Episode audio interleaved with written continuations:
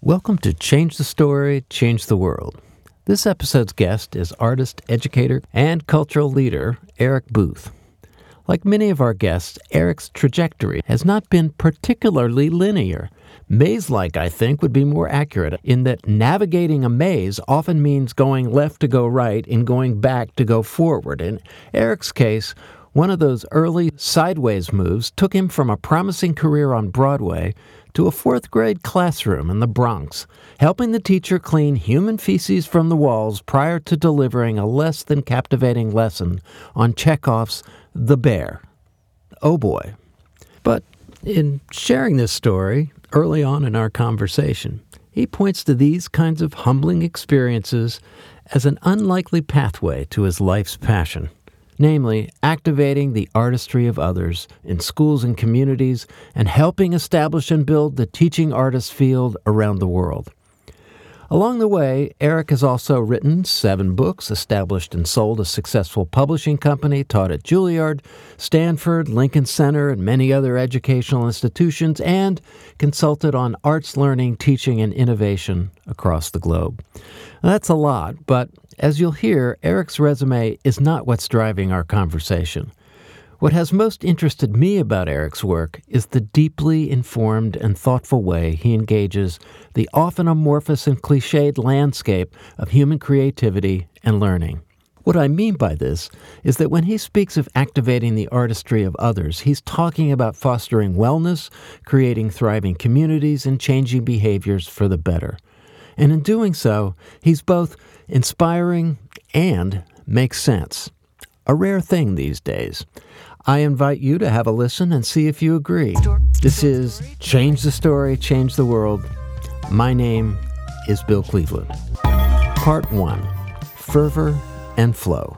So let's just begin with where you are communicating from in the world? I am enjoying my opportunity to live uh, on the land of the Esopus community of the Munsee Lenape Nation. I'm right on the edge of a nature preserve that is actually unchanged since that community lived here. So, when you share your story, how do you describe your work in the world, particularly with people who are unfamiliar with that terrain? Well, thank you for asking because it's really rare that I share that story. the backstory would be in essence, I started as a as a high art guy. I was I was conditioned into the art club. I, I trained as a Shakespearean actor in a professional actor's life in New York. I was working all the time, but it wasn't actually that enjoyable doing eight shows a week and there wasn't that much fancy art that I got to do. I was doing commercials for ice cream and then doing a Broadway show eight times a week and stumbled into this nascent job as a teaching artist and I immediately found it so much more artistically satisfying than the life of a New York actor that I started to lean that way. And the rest of the story would be 45 years of projects, most of which were pioneering in building this field of artists who work in schools and communities. And their main tool is activating the artistry of other people. And that challenge has remained at the forefront and continues to fascinate me. This endless depth of this capacity of artistry and what it can do when it's activated in groups, where it comes from in us, and how you can nurture it in people. That has really been the driving spine of my story for the last 45 years. Okay, teaching artist. If you could take me into those first encounters you had, what was it that you actually did with people? All right, I'm going to tell one, my first day story. My very first day as a teaching artist, Lincoln Center, the Vatican of the arts, uh, was developing this teaching artist corps, and they sent me into a South Bronx elementary school. And I'd been prepared and I'd planned with the teacher, but of all myopic goals, I was to turn on this group of fourth graders in preparation for their seeing a production of Chekhov's The Bear. So, for those who are not up on their Chekhov, The Bear is a late 19th century one act Russian comedy about a young and beautiful widow in mourning and an arrogant, misogynist neighbor who spend the whole play fighting about a debt owed by her late husband and, of course, in the end, fall in love. Just the thing for fourth graders. Here's a taste of The Bear. Oh no. This is a matter for the field of honor. Oh my god! Oh my god! Time to choose weapons. And just because you think you have big fists and a bull neck, you think I'm afraid of you? You. you. Bear! To the field of honor. Nobody insults me like that, not even a woman. Bear, bear, bear. It's about bear. time we got rid of all prejudices about only men needing to defend themselves on the field of honor. If it's equality you want, then it's equality you get. I challenge you to a duel. Oh. Like, if there is something those kids did not need to have an experience of in their lives, it was Chekhov's The Bear. So I'm all prepared. And, you know, this is like bringing the youth of another culture into the high arts. I believed in it. And on that day when I arrived, the teacher said to me, Eric, we're going to have to start a little late somebody had broken into the school overnight and smeared human shit on the walls of her classroom. So she and I cleaned off the walls of the classroom while the kids sat there and watched us. And then I began my inept education impulse that was a stupid activity to have kids make little drawings on white paper plates of their superhero and then hold it up and make a stance and make a statement. And I was inept. But what I noticed was this one little kid in the classroom, the kid that other kids had been bullying, he wanted to go first. And I, I, didn't want him to go first, even incompetent that I was. I knew that maybe wasn't a great idea. But anyway, he jumped right in and he put his mask on his face and he took his stance and he yelled out, The Avenger! And the bullies in the classroom that had been picking on him throughout the whole period actually physically recoiled and went, Whoa. And to actually see this sort of innate artistic statement coming out of this little kid and the bullies physically reacting in a way that disrupted the power dynamics in the classroom, that actually changed the way the bullies related to the kid. I saw more power of art in that moment, and I felt it in the gut that I wanted that instead of cranking out the same show eight times a week on Broadway. So that's where it began. And then the pursuit of what else can this do? And like, how else can you activate it? And so the projects over 45 years have been no longer aimed at getting poor, innocent nine year olds to prepare for a fancy show, but to actually discover the breadth of positive impact, some of which includes preparing people for experience of works of art, but the majority of which now, it, my passion is yeah, well, how do you foster wellness in a community? How do you create a thriving community? Mm. How do you actually change behaviors and understandings around climate crisis response? Uh, that's where my learning edge is at this point. So that's a long journey from you know an outsider inside a classroom where, in many ways, the people of the village probably had a very skeptical idea of who you were and what you were up to. And in essence, were given a glimpse into the actual power that you were bringing, not the power of paper plates, but the actual power. That's extraordinary. So here's the question you thought the path that you were going on was this the the high art path but how did you come into the arts at all as a kid where did that come from you know i had the the privilege of parents who made the arts part of my life and i somehow activated the the theatrical energy early. My earliest memory is that when I was tiny, my mom went back to grad school in theater at Oh, wow. Columbia University, and my very first memory was being allowed to go on stage in a dress rehearsal and answer the telephone for that was ringing on stage and I had a line about giving it to someone and I can vividly remember the walk onto the stage, the lights, the kind of heightened aliveness that I felt. And so attending theater was a regular part of my youth, as were other artistic endeavors. So this kind of channel, my personal passion became acting Shakespeare and then wanted to follow that. In fact, I had a group of friends when I first came back to New York. We called ourselves the art police. We really believed our job was to defend the honor of the high arts and attack the perpetrators of mediocrity and commercialism. And that was my start. And I thought that was going to be my journey that I was going to be the the American who rediscovered the relevant potency of Shakespeare for a new generation until I discovered the the life of a working actor it actually isn't built around that. Yes. And I have to imagine that the evangelical fervor that you brought to that has dissipated to some degree and that it's replaced with something else. Could you talk about that transition? Yeah, that notion of my kind of coming at life with fervor. Mhm.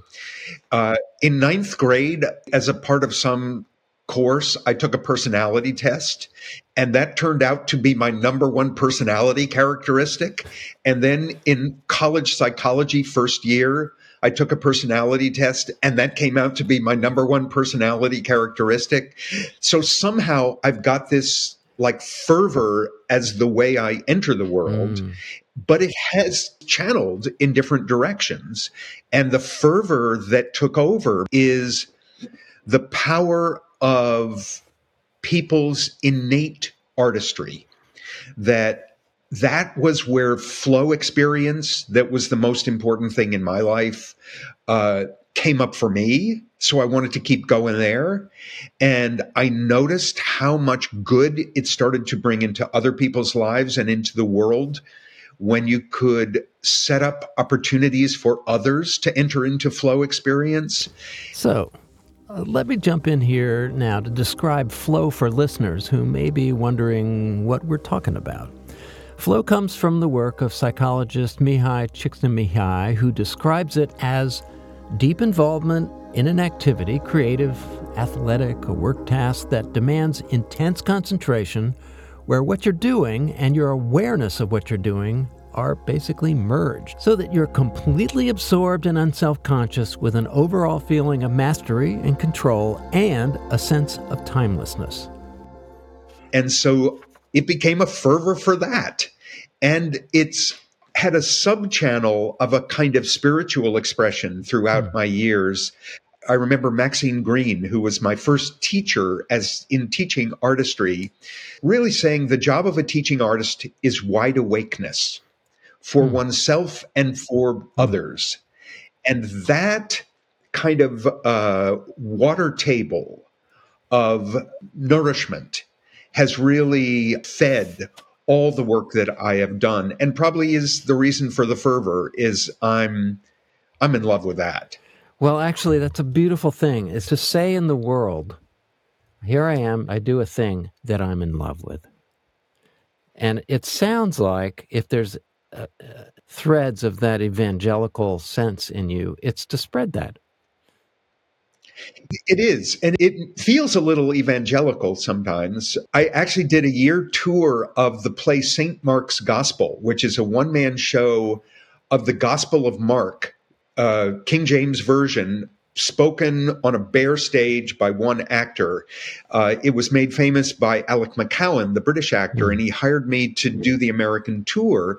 So I did hundreds and hundreds of performances of the Gospel of Mark told as a story on a bare stage, many of them in churches and many with evangelical audiences, but also with ordinary theatrical audiences. And to actually find the religious fervor behind that story without particular attachment to the the religious extensions of that story but finding the deep resonance in a spiritual story i kind of search for that in all my work mm. and the way in which i'm a prick is I'll leave work that doesn't have it, mm. or I will leave a project that has lost it.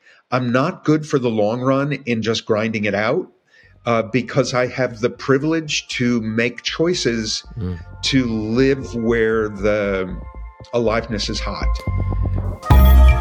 Part two making stuff you care about. You just quoted yourself, and I'm going to finish out that quote about the water table. You wrote, Access to the water table of humanness that the arts provide slakes the thirst that drives much of our social madness. The connection through the arts adds essential nutrients to the medium in which we grow. Could you talk a little bit more about that? Yeah. Well, first, I'll mention that word, the medium in which we grow. That is the etymological meaning of the word culture. Mm-hmm. And rather than the high culture that I thought it was when I started, the discovery that culture, as in agriculture and uh, agar agar in the culture dish of our 10th grade biology class, that is where the opportunity for real transformative impact from the arts lives.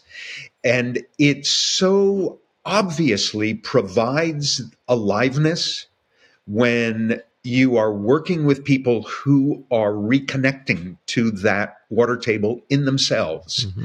when they're making stuff they care about. And sometimes they make stuff they care about in arts media, and that's exciting because it's particularly eloquent. But a lot of times they're making stuff they care about in figuring out how to solve a community challenge. Mm-hmm. And there's the same freaking align- aliveness. Mm-hmm in their discovery of agency and creative solutions for a community challenge as there is in making something that expresses the complexity of sad music. Mm. So I'm promiscuous in where I want to be in contact with it because I just want to be in contact with it everywhere and in everything I do and in my friends and in what I read. So it's a great privilege to be able to have life provide enough money to keep you going while that's your drive.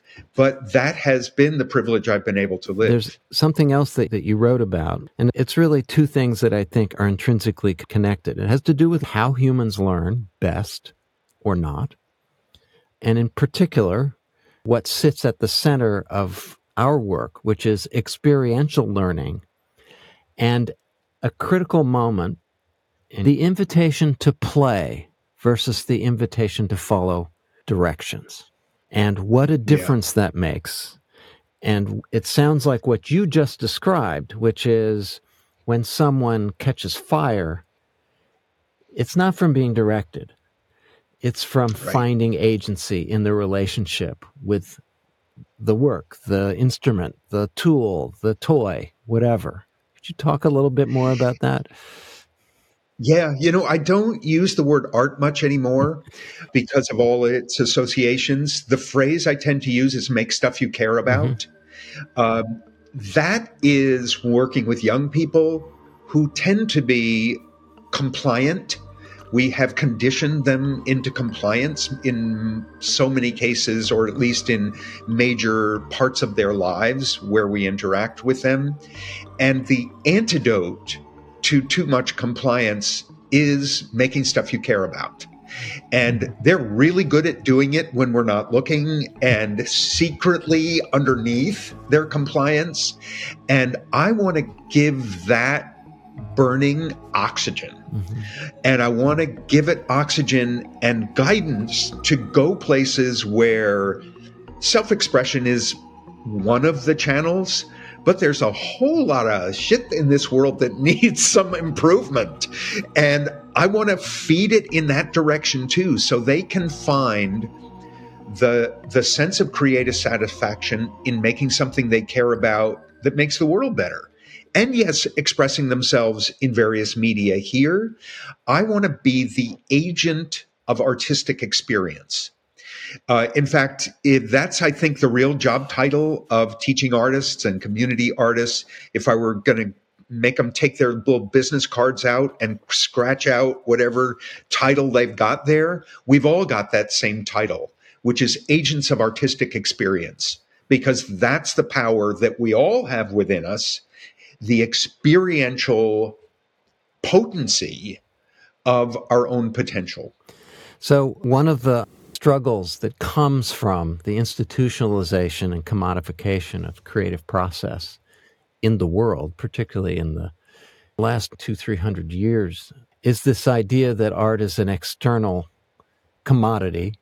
It is a thing that some people do and most people don't.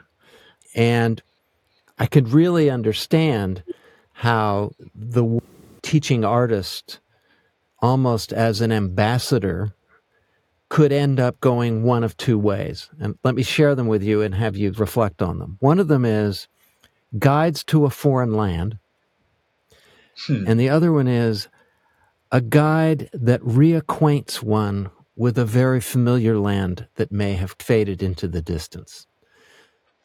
Yeah, beautiful. You know, the powerful arts institutions of the world love teaching artists as guides to their foreign land. Is like, you know, those teaching artists, we can deploy them to make kids love opera. So let's send them on out there, especially since arts are so absent in school. Let's go send out the ambassador corps. And that still exists and it still has value and is to be respected. But what matters is serving to activate this potential in all people that is so diabolically squelched by our commercial culture, mm-hmm. by our systemization of raising young people. It has so little respect for that creative potential. Yeah, we love to let kids play and all that. But early on, we are really channeling them into compliance and effective delivery of what the culture needs. And teaching artists are this quietly radical force. I'm sometimes surprised they let us into those school buildings because when we're doing our job, we're doing something that is actually subversive to compliance mm-hmm. and to the priorities of a school system. We've learned how to accommodate it effectively enough that it doesn't create a mess most of the time, but it is inherently subversive. And on some level, those systems actually want kids to have some aliveness. The parents care about that, the community cares about it, and we can provide a channel for it. And just one extra point uh, as the way you were framing the commodification of the arts, one of the ways I, I like to frame that is that the the US in particular and arts industries in particular love the nouns of art. I mean, America is noun central in the known universe. You know, we want the things and we sell the shows. And that teaching artists are about the verbs of art. The things artists do when they make those nouns, and that then kind of have a different life after the noun is made. And the verbs people make throughout their lives whenever they artistically engage to make something they care about. And that is the zone of the teaching artist to activate those nouns, guide guide those verbs into challenges and projects that are satisfying and impactful in the world. So, teaching artists are masters of the verbs of art, while the institutions are masters of the nouns. So when I worked in prisons, the first thing we would confront, particularly with a new group, was that they were there for the noun. That's all they knew. I want to make a great song. Uh, you know, I want to sell it. I want to be really famous. and the extraordinary experience of having to break the news that we're doing verb work here and Yeah. saying and this is a metaphor there's a reason there's a seatbelt on your seat because we're going for a long ride and it's going to have lots of terrain and there's going to be parts of it that are going to be really frustrating and disappointing and parts of it that will be transcendent and in the most respectful and encouraging and inviting way our teachers all really were very good at letting people know that they were in for something that they did not anticipate, number one. And number two, that it was going to be way cooler than just getting that one song down on that guitar that you could never remember three weeks later. And Right. the amazing thing about the culture of prison is, is that the minute people understand that you understand that it's a long haul prospect, well, they know long haul really well. You know, Right. and so they go, okay, this is not just a room I'm going to hang out in and maybe hide my dope in the corner or get to see a female teacher, but actually, oh, this is part of the long haul. You know, we're doing time here. The reason prison work is amongst the most satisfying I hear from all teaching artists who work there. And I think there's two reasons it works so well. Number one is I call the law of 80%. 80% of what you teach is who you are. Mm-hmm. And if one can be one's authentic artist self, as you were just describing, there is a kind of credibility and power to radiating being an artist, seeing like an artist, making connections like an artist, that wide awakeness that draws others into their own experience of that. That is our greatest working tool. And then the second working tool is we're really good at multiple kinds of pleasure. Mm-hmm. The you know those guys you described they're thinking about the pleasure when they have a best-selling song and we can introduce the pleasures of process mm-hmm. And we're good at introducing them small so that they develop a taste for something they hadn't been thinking about. And it starts to build up this yearning to really go an intrinsic motivation to pursue. And it's because of the pleasures that we've introduced and opened up so that they maybe weren't familiar pleasures but they're they're rich and they get better when you keep keep doing more of it and that's why it works even in a setting as non-conducive mm-hmm. as you know prison structures Yeah, that's definitely my experience. Prison is daunting for anyone, and for some, so are schools. When we're daunted, we hunker down to get safe. For obvious reasons, in these circumstances, the imagination just shrivels, particularly when it comes to learning new things. Art making offers a safe place to explore unfamiliar territory with an open mind, open enough to learn. Part 3 The Power of Story. a little story about learning. It's my worst moment ever as a professional. I was being interviewed on a morning talk show on television. And this interviewer was a peppy young lady. And she got to the end of the interview and she said, Eric, we have just two minutes left. So, could you wrap up this interview for us by giving us a very quick and clear distinction between art and entertainment? I had no idea.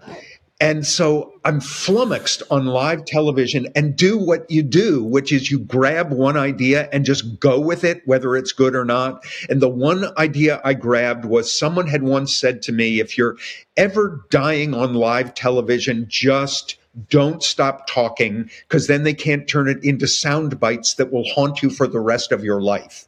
So I had two minutes of meaningless blather pouring out of me, after which I said, Never again will that happen. What is the difference? And what I finally came up with is this that there is no opposition between art and entertainment, please God. The entertainment whatever our reaction of laughing, getting excited, crying because it's sad, happens within what we already know. Mm-hmm. Underneath those reactions is this confirmation of the way you think the world is. And that feels great to have highly skilled people go to extraordinary lengths to confirm my sense of the world. And the distinction is that art, the artistic experience, happens outside of what we already know. That is the artistic experience, this expansion of our sense of the way the world is or might be, that connecting from what we know to something beyond our knowing is the artistic work.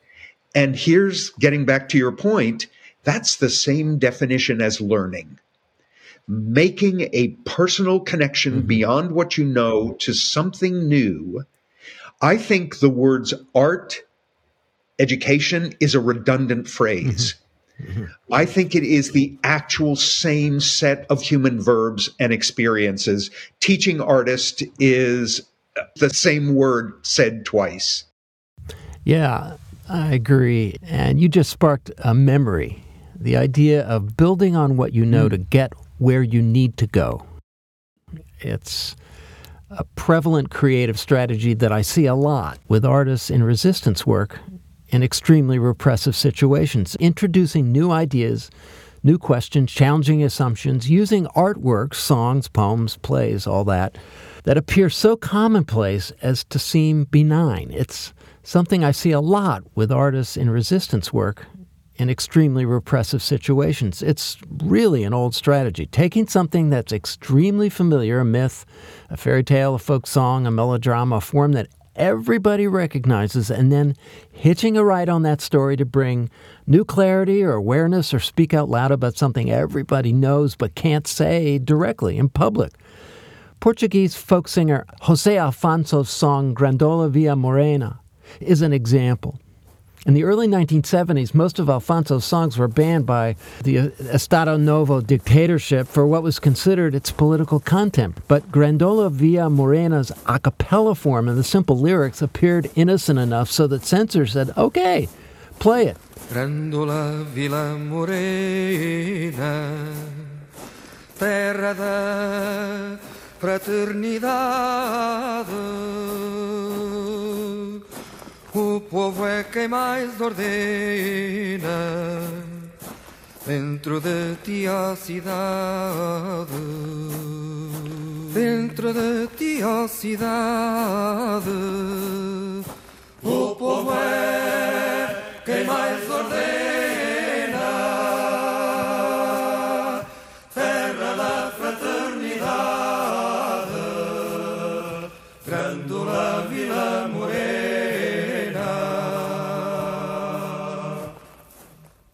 But embedded were references and symbols of resistance, and it became a hidden in plain sight instrument of protest.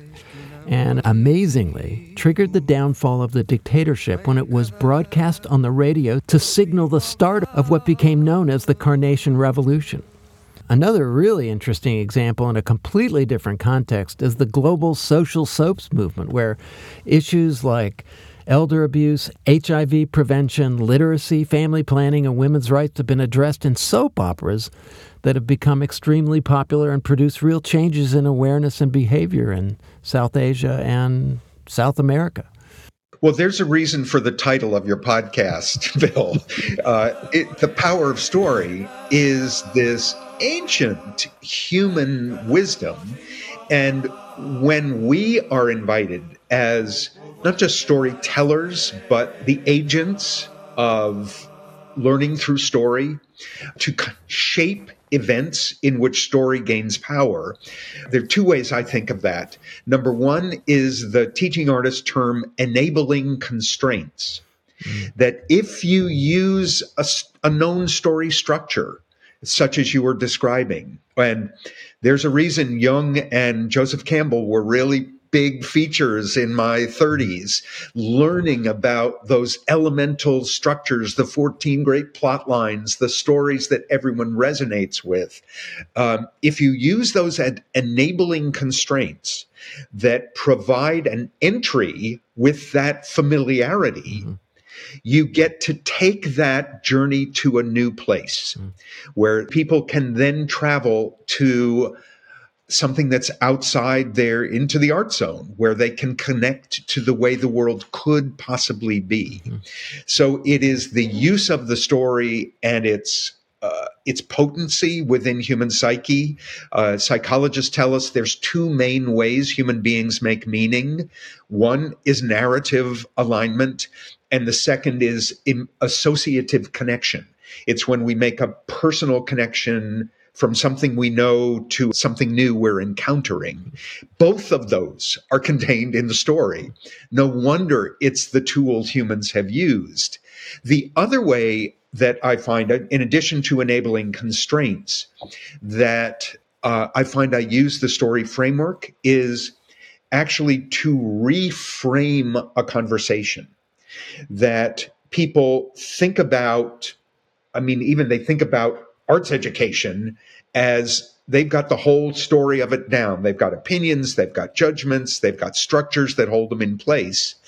And if you want to have an advocacy conversation about that, you just lost.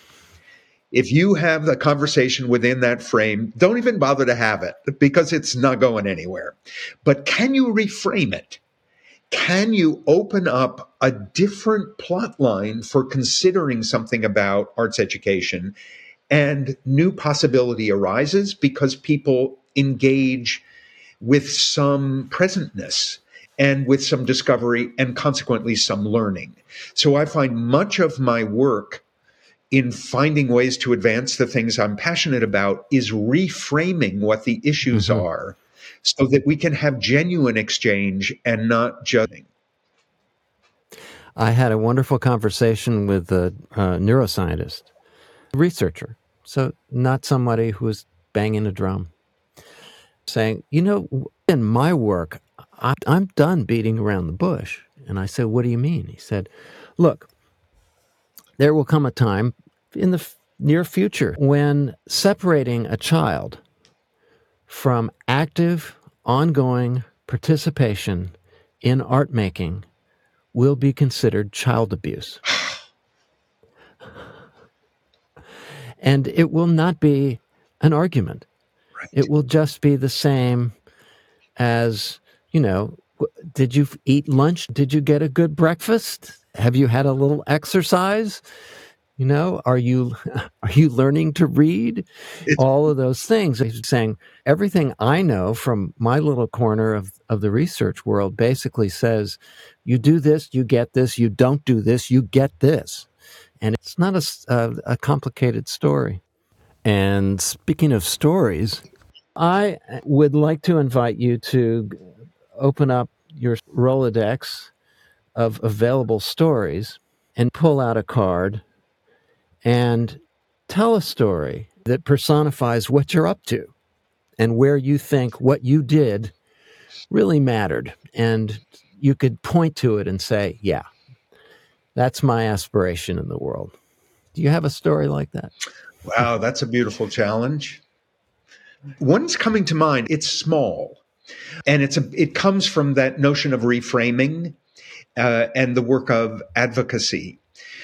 I was a, a keynote at a fundraising event for an arts education organization in Chicago, and so they're all fancy people, and it's a fundraiser. And there was a guy in the room who was running for Senate in Illinois and he heard the arts education guy was here.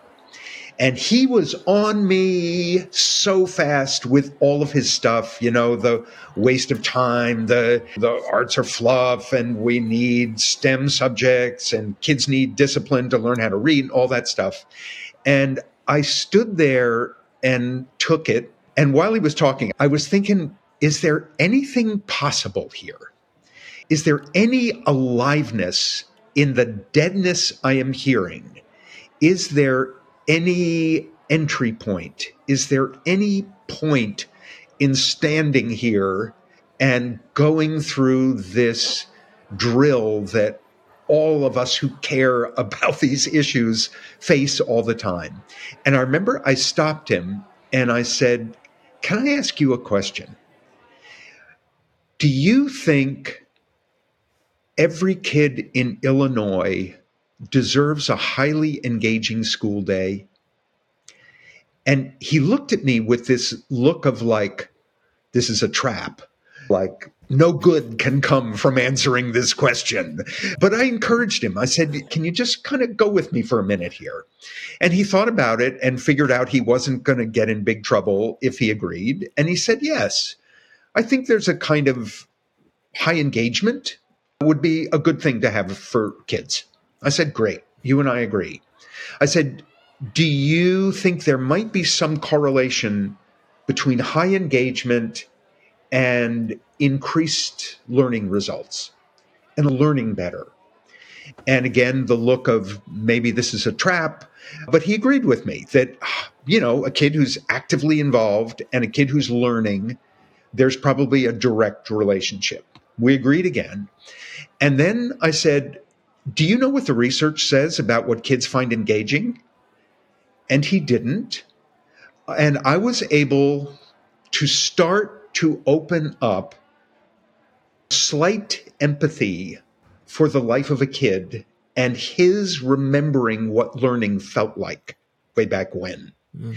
And mm. I can't say there was a Saul of Tarsus conversion at that cocktail party, but I can say we had an actual conversation about human things that included stuff that was important to him, stuff that was important to me, stuff that's important for making a good community.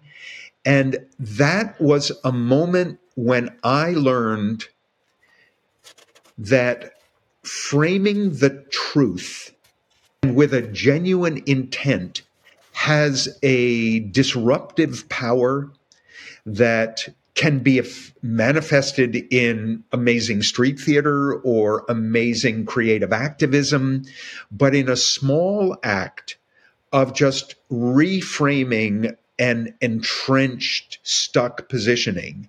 And I thought, wow, that's art in small. That mm. little shift that arose in me in that advocacy opportunity, um, that is art applied to non art purpose but to social change. Mm-hmm. Yeah, and, and you talk at length about the empathic entry into the stories of others. You know, that ability to listen, learn, and care, even about somebody who is n- not in that mode with you. Right. and uh, it's interesting. I undertook m- my own sort of anthropological study over time because I was so interested in the ideas of, of the of the roles of host and guest. Mm. You were in one of those situations, two guests who were outsized, one a candidate and another the keynote, speech delivery person, the expert, which is a setup from the get-go. And how does the ancient practice of guest host yeah actually help with that. And one of the things I learned in my study is that guesting and hosting are not singular roles, they are a part of each other. So a good guest can help a host host better, mm. and a good host can help a guest guest better. Yeah. And in many ways, that's what you were personifying. You were doing your darndest to go, okay, is there a place where this person can feel safe enough to engage in a conversation where, as a human, and particularly thinking back to his own experience as a learning human, that he can be honest with you and maybe build a small bridge back and forth between the two of you. Yeah. You know, it's a subtle generosity of artists to bring the quality of their listening to many different occasions. It's one thing to be able to feel empathy for a wide range of people. Uh, artists tend to have that. But then to be able to actually hear opportunities, hear the unspoken needs of one another. That quote of Audre Lorde's always guides me, which is, We can hear one another into being. And I think artists' capacity to hear deeply and beyond what's just literally presented is one of the gifts that we bring when we're in live contact with people. It's part of the law of 80%. People are shocked into awakeness when they are heard, and not just heard for the literal text, but heard for what is aching to come out of them. And good teaching artists, mm. good artists in direct exchange can do that. And what you were describing in the host guest dynamic, it becomes the co learning, the co creation of events that have more meaning than their separate parts. If you've reached the age of 35 and you're still doing your, your gig, whatever it is painting, drawing, acting you've garnered an enormous amount of humility. you know, in order to, to engage, particularly in the confrontive, conflict ridden world that we live in right now, to be able to lead with assertive humility, you know, a kind of healing power that isn't about shrinking and retreating. Right but in fact is being, once again, guest host, that, that calls forth better angels. If you can do it, it doesn't always work. But that humility just seems to me to be such an important aspect of that. Yeah. And the etymology of the word humility, close to the ground, you know, where mm-hmm. we stay close to the ground because we've learned that the kind of lofty fog sculpting has its uses and its places, but it's not the kind of impact that that actually makes for change. The makes for change is a much more mundane intimacy. As the Zennies say, it's intimacy with the 10,000 things. It's intimacy with the little things that are going on in people. Maybe the favorite workshop I ever got to lead was spending one week with a group of teachers, and their goal was to write one sentence. And we spent the whole week looking at what sentences can do and like looking at other sentences people had written and looking at all the stuff we wanted to bring to the sentence and how do you have the form of the sentence model the meaning of the sentence. It was some of the most satisfying artistic work I'd ever done. But you tell somebody about it, and it's a pretty eh, humble ambition for a week of your life. yes, and a very Zen moment for sure. Part 4 El Sistema. So, I'm going to switch channels here slightly to your work with El Sistema and how that personifies some of what we've been talking about here. I think when people envision a teaching artist, they see an artist in a classroom with students in a school or community center teaching art or music or theater, usually as an adjunct to their quote normal education. And here, you have a classical music education program started by a music educator, Jose Antonio Abreu, in a Caracas parking garage that over three decades grew to include over a million students across Venezuela in a process that's not only rigorous and demanding musically, but involves deep learning and fomenting significant social change on the ground in mostly poor communities, all through the power of music making. Could you talk a bit about that? Yeah, sure. When I first went to Venezuela, I guess it was 15 years ago, uh, on a, I was giving myself a sabbatical, which is a fancy term for a freelancer, not taking gigs for a while so that you can recover your sense of purpose. And on this, I had some learning adventures, uh, taught in rural Tanzania. And one of them was I went to Venezuela because I'd heard about this thing called El Sistema, and I went as a skeptic. It sounded a little too like a cult. There was a little bit too much, you know, feet of the saint about Jose Antonio Abreu. So I went not not open. And in the first 10 minutes of my experience in the first Nucleo, the learning center I went to, I recognized I was seeing an arts education accomplishment of an order so far beyond anything I had ever imagined that I was reoriented toward what's possible in the world.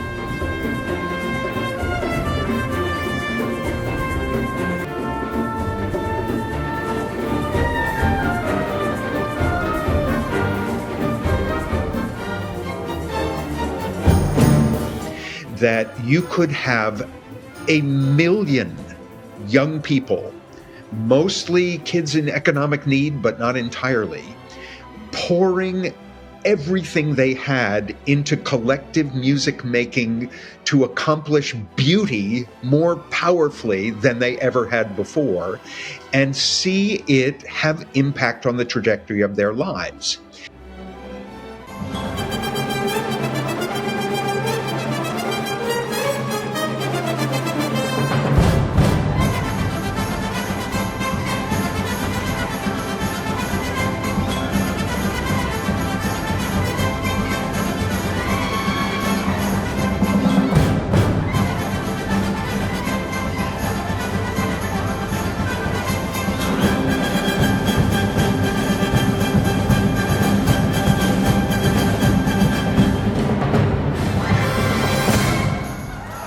So this made me believe that music for social change was not some effortful uh, machination of a marketing genius in a Western country, but it was an explosion of human passion in a Latin America country that was spreading through Latin America. And I wanted to be a part of spreading it beyond Latin America and have been for 15 years, discovering again in a humbling way how very much harder it is to create those environments without a surrounding culture that holds it in a particular way. Mm-hmm.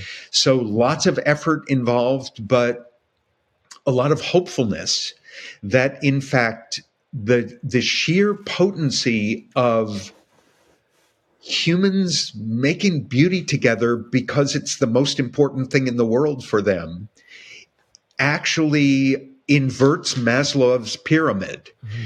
That in fact, those kids there and in all the other continents I've seen this work, the kids of hard poverty are actually self actualizing before they're finding safety and enough food. And that finding self actualization is accelerating their process to achieve survival needs. And so, given the turmoil of the environment you're talking about, that's 15 years ago, a lot of things have happened in that country for sure. There have been some complications with the program and some controversy. And I know that it's spread around the world and there's different versions of it. How does it fare today in Venezuela and beyond? To be honest, I would say the honeymoon period of music for social change programs that exploded around the world, now in 68 countries, something like that. The explosion has somewhat plateaued. Mm-hmm. As they've encountered financial sustainability issues and where they've really struggled are teachers who come out of a conservatory pipeline that can deliver musical results but don't really know how to open wider to a holistic development of the young people in that ensemble. So I would say it's completed its first phase it's in a transition toward discovering its next phase. And one of the projects I'm most excited about in my own work is an organization based in Europe called the Academy for Impact Through Music that has had the opportunity to rethink the pedagogy that people who know from the conservatory pipeline how to get musical results open up the pedagogy so they can have effective continual development in social results as well. So I'm a little hopeful that over the next 10 years, there is a new chapter of music for social change around the world. Uh, it's already having remarkable, if quiet, results in almost every program around the world. Uh, high school graduation rates go from modest numbers to 100%. Uh, kids are not just becoming musicians as a result mm. of this work. They're becoming self actualized in a way. So I'm hopeful, but I would say the field, after its global explosion, is looking to find its next footing. And that, but who's followed these kinds of things, it's a natural arc as the cycle of creation and dissipation and creation and dissipation. So here's a provocative question. What are you excited about right now most? What's sparking you? I'll tell you. It's it's in the ITAC, the International Teaching Artist Collaborative, which started modestly 10 years ago with a conference that I and a colleague, Marit Ulvund, started in Norway. Every two years, we had this conference where people who kind of thought of themselves as teaching artists from around the world came together. We'd have people from 25, 26 countries. And since 2018, we, we got enough money to hire a full time staff person, and it started to grow. And the excitement of an international conversation where the diversity of perspectives is not just respected, but actually celebrated as intoxicant to find language that shared across cultures and to connect in work across cultures. And the most exciting piece of that is two years ago, we launched an initiative of impact on climate crisis response. And we've been able to commission teaching artists community projects that go beyond what the arts normally get to do regarding the climate. We're not just having communities make artworks about environmental themes, or we're not just translating scientific information into more compelling expression. We're actually at the ground level through creative making stuff, changing the way people understand mm-hmm. climate, changing their sense of agency to do something about it. And they're starting to move on local policy and environmental law as a result of it. So to see the full muscularization of teaching artistry around this most prominent crisis of our time it's so exciting. It's going to carry me right through the net zero 2050 era when I croak. so I think it's I think it's a pretty good ride ahead. So a good ride sounds like a good place to wrap it up here. I'll finish with a regular final question. So tell me three creative works that you've encountered that have turned you on. All right. The first one that comes to mind EMC Arts was working in South Dallas on food desert issues in this economically struggling community. And they engaged a series of experiments with community members on creatively how might they address the fact that supermarkets can't make any money here and that economic forces are in keeping shitty food in front of these people. And through a series of creative experiments, they stumbled into food festivals led by grannies, by the abuelas mm. of the communities that were so popular in terms of multi generational exploration of ethnic foods and traditions and how you make them, that after several rounds of these food festivals, uh, food co ops started to spontaneously pop up in the neighborhood in order to provide the food so that people could make the food the abuelas were teaching them. And you began to have an economic solution to an intractable uh, social problem that rose up from the sheer human delight of intergenerational celebration around food. And that particular project uh, resonates for me as what's possible for the arts to serve as a true catalyst for solutions in real world ways, using what we knew creatively in terms of uh, prompting experimentation and guiding experimentation, but letting the experimentation be the power, the transformative power. So Right. that's a beauty. A couple of others. Um, I have been very influenced by Elaine Scarry, wrote about beauty and her philosophical perspectives on what beauty is and what it does in the world had a gigantic influence on me. Uh, she writes about the muscularity of beauty and about the the smallness of beauty, like what it does. This this human thing that when you make something beautiful, even if it's just a sentence or a story, it begets more beauty. And watching that kind of human thing work around the world, noticing it in myself and in people I work with, uh, that itself has had a, a really long lasting impulse on me uh, that I read from years and years ago. And then the one other thing, it's not exactly something I, I can share, but it's had a gigantic influence on me, which is every year I take a retreat in the wilderness. I go to a, a wilderness place that is so remote. It's like I have to hike there and it's miles of bushwhacking, so I won't see any humans. And I spend a week inside a hundred foot circle with no books, no paper, nothing that can distract me from doing nothing for a week in nature every year. And I've done this for some 20 something years in a row.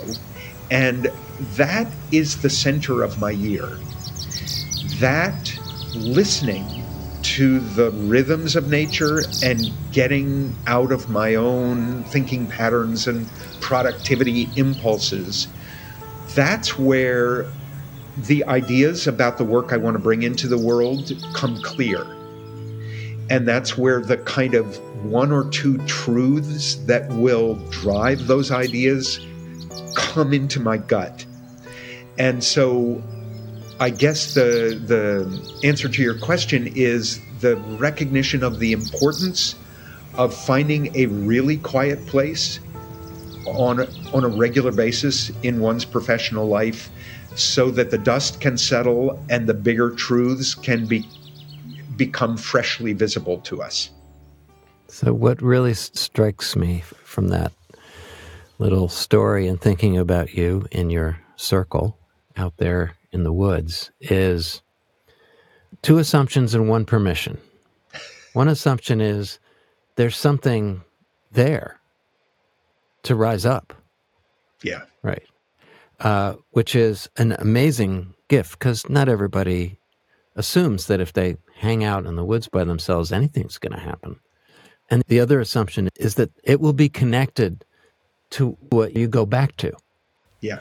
The last one is the permission, which is the humility of knowing you don't always know what wisdom is available to you until you make space for it and listen. You recognize that you're not at the center of a universe of your own making, and you give yourself permission to learn from it, to encounter the flow, which can be both celebratory and hard. For one of my books, I did, I interviewed 50 people that I knew about where creativity was in their lives. And every one of them identified some place in their lives when they slipped into flow, like there's a mm-hmm. certain set of circumstances or occasions they remember. And it has this gigantically disproportionate impact on their Yeah. day and their week and their month. Yeah. And it's so if we could be guides toward flow experience more than anything else, I think we'd be healing the world. I agree. I totally agree. Eric, thank you for flowing along here today. And thank you for creating a platform where earnest aspirations like this can be shared with the community. And again, thanks to our listeners. And a reminder please check out our collections of past episodes that have been organized by subject and arts discipline and other ways on our website at www.artandcommunity.com under the podcast drop down. Change the Story, Change the World is a production of the Center for the Study of Art and Community.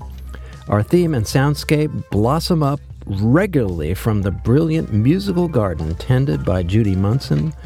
Our text editing is by Andre Nebe. Our effects come from freesound.org, and our inspiration rises up from the ever present spirit of Ook 235.